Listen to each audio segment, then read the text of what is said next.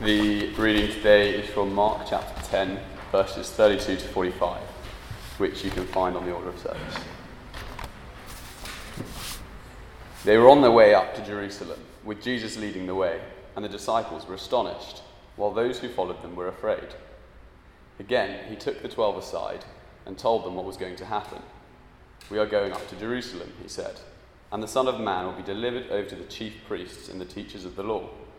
They will condemn him to death and will hand him over to the Gentiles, who will mock him and spit on him, flog him and kill him. 3 days later, he will rise." Then James and John, the sons of Zebedee, came to him. "Teacher," they said, "we want you to do for us whatever we ask." "What do you want me to do for you?" he asked. They replied, "Let one of us sit at your right hand and the other at your left in glory." "You don't know what you are asking," Jesus said. "Can you drink the cup I drink or be baptized with the baptism I am baptized with?" "We can," they answered. Jesus said to them, "You will drink the cup I drink and be baptized with the baptism I am baptized with. But to sit at my right or left is not for me to grant. These places belong to those for whom they have been prepared." When the ten heard about this, they became indignant with James and John. Jesus called them together and said, "You know that those who are regarded as rulers of the Gentiles lord it over them, and their high officials exercise authority over them. Not so with you. Instead, whoever wants to become great among you must be your servant, and whoever wants to be first must be slave of all. For even the Son of Man did not come to be served, but to serve and to give his life as a ransom for many."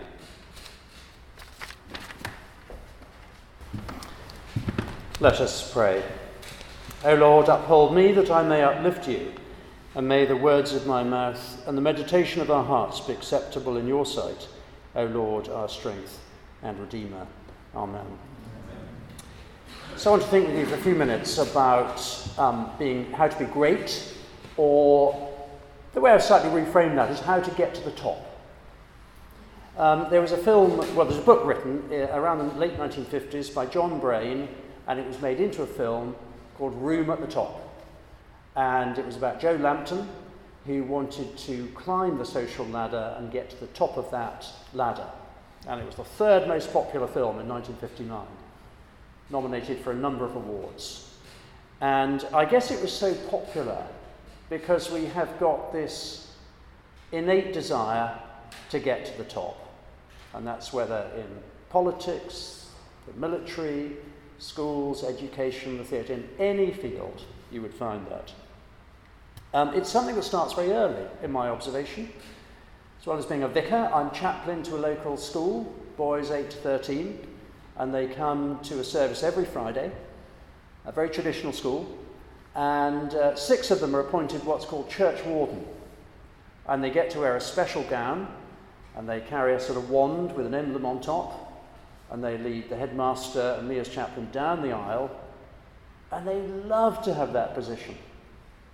They can be Jewish, atheists, Muslim, Sikh, Hindu, doesn't matter, they want to be church warden.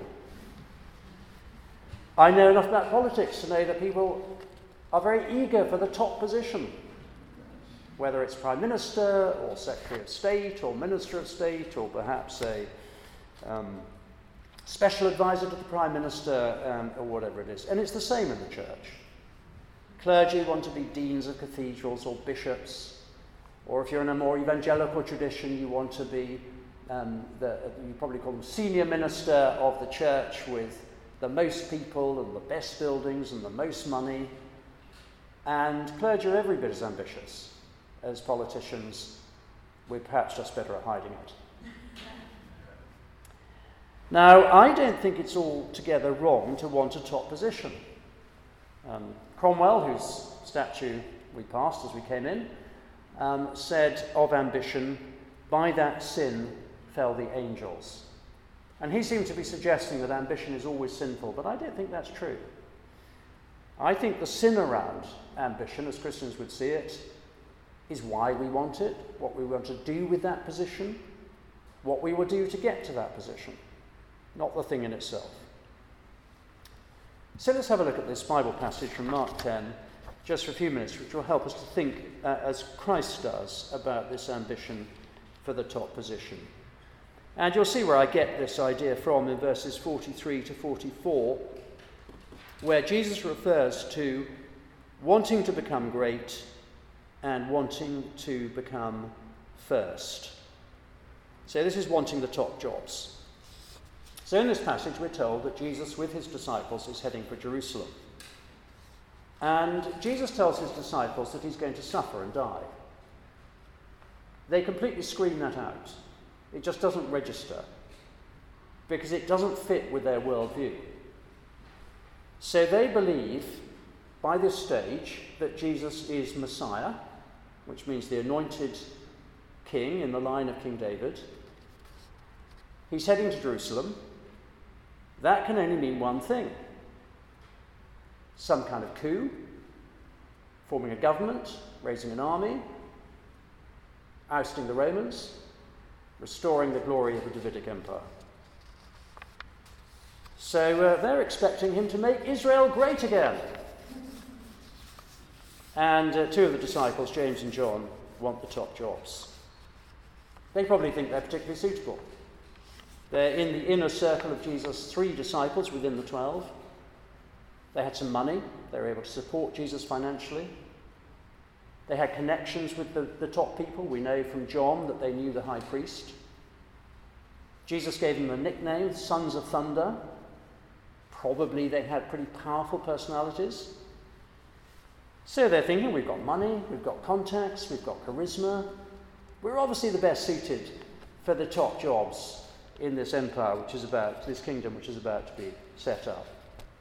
And I love the way how in Matthew's Gospel, we're told that they send their mum to see Jesus. And you can just imagine them, can't you? Say, look, mum, you know, Jesus listens to women more than men. So just go to him and, you know, tell him, you know, my lads, they're great lads. And we've got this great position. We've got the money. We've got the contacts. And look, what they think is one of them would be great as Chancellor of the Exchequer and one great as Foreign Secretary. Go on, mum, he'll listen to you. Well, what does Jesus teach about this desire for the top position? Let's answer 3 questions: why we want it, how we get it, and where we find help to get it. So why do we want this top position? Well, there would be many reasons, and some good reasons. But Jesus talks about some bad reasons in this passage. He says in verse 42, "You know that those who are regarded as rulers of the Gentiles lorded over them." And I think there are 2 bad motivations. One is to be regarded as rulers. And this is all about how other people see us. And James and John wanted people to stare at them in the street. They wanted the special seat, the red carpet. In our context, they wanted to be photographed and then somebody to post, OMG, guess who I saw today? The Romans, you know, invented titles for themselves so that people would use them and show their regard for them as a top person. Rather than being a senator, mere senator, they invented a new title, Clarissimus, which meant renowned. And then soon, there were too many people who were Clarissimus, so they invented the title Spectabiles, meaning wondrous to behold, and Illustres, illustrious man. They wanted to be regarded as rulers. And then they wanted to lord it over others. I guess part of them wanted to be able to tell others what to do. And I guess that is part of our desire. We want to get into that car and tell somebody else where to drive. Tell somebody else to get us a cup of coffee. And that desire drives so much in the world. Look at Ecclesiastes says, and I guess this is an overstatement, but it says, all toil and all achievement spring from one person's envy of another. And in the context, the envy is of power.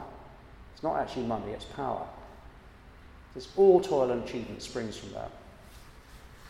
So those are some bad reasons why we would want that top position, but I suppose following on from that, the next question might sound odd. How do we get that top position? Because it isn't actually altogether wrong to want it.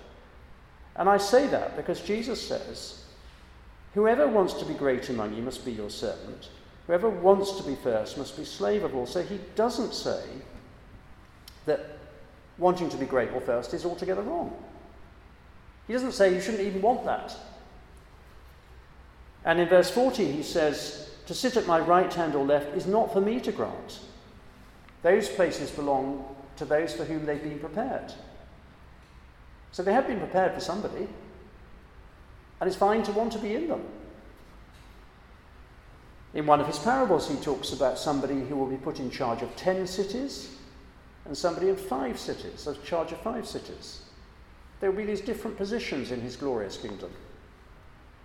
Wouldn't that cause envy and rivalry? Well, no, because we'll be perfect. And we'll just want to be in the position that's right for us. Won't we still misuse that position to have others regard us as great and to lord it over others? Well, no, because we'll be perfect and we'll use that position for others. But the key thing is, of course, is what's the route to that top position? And Jesus says, whoever wants to be great among you must be your servant. And whoever wants to be first must be slave of all. And we become great by becoming a servant. That doesn't mean being a doormat. Jesus wasn't a doormat. He didn't always do what people wanted him to do. I think so much service is about small things. We could think about great big things, but so much is small things. In the book of Acts, Dorcas is honoured because she made garments and clothes for widows. Somebody in our church takes the little cloth we use to wipe the communion cup and washes it. Nobody knows about this, it's a tiny thing, just does it every week. Following up on the passport application for a constituent.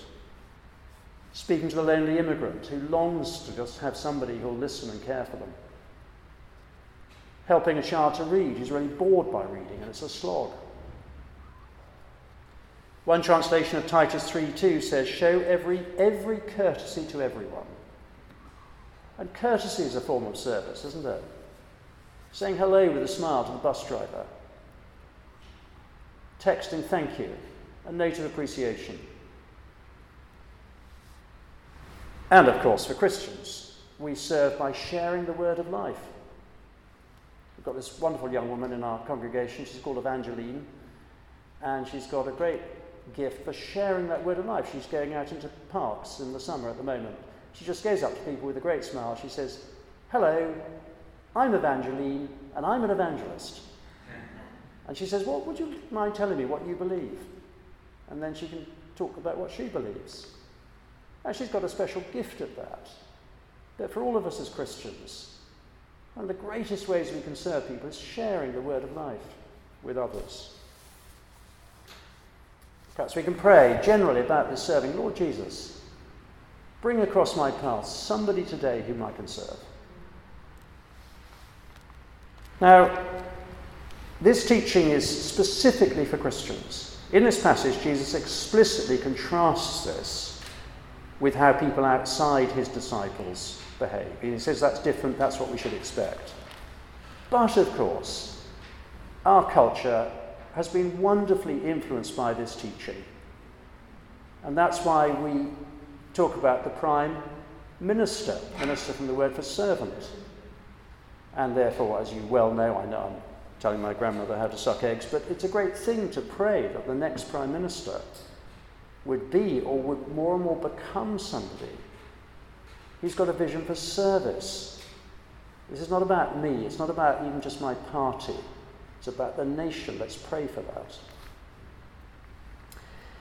So finally, we've talked about some bad reasons for wanting to get to the top, how we get there, which is by service. Finally, where can we find help to get to that position? In other words, where can we find help to be servants? And the answer to that is in the little word for, at the beginning of verse 45. Jesus teaches his followers to be servants, and then he says, for the Son of Man, that's himself, did not come to be served, but to serve and to give his life as a ransom for many. And of course, he's talking about giving his life on the cross. Where is the help? It's at the cross of Christ. How does that work? Well, partly it's being just inspired by that example.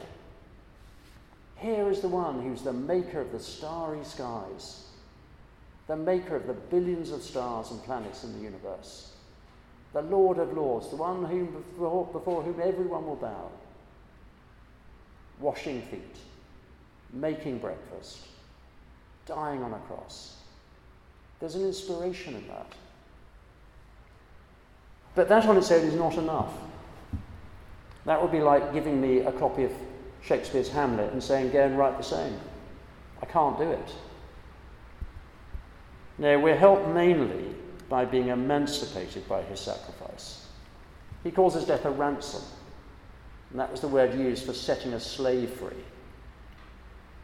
And each of us, we're a prisoner to the dark little dungeon of our own ego. We need to be set free from that.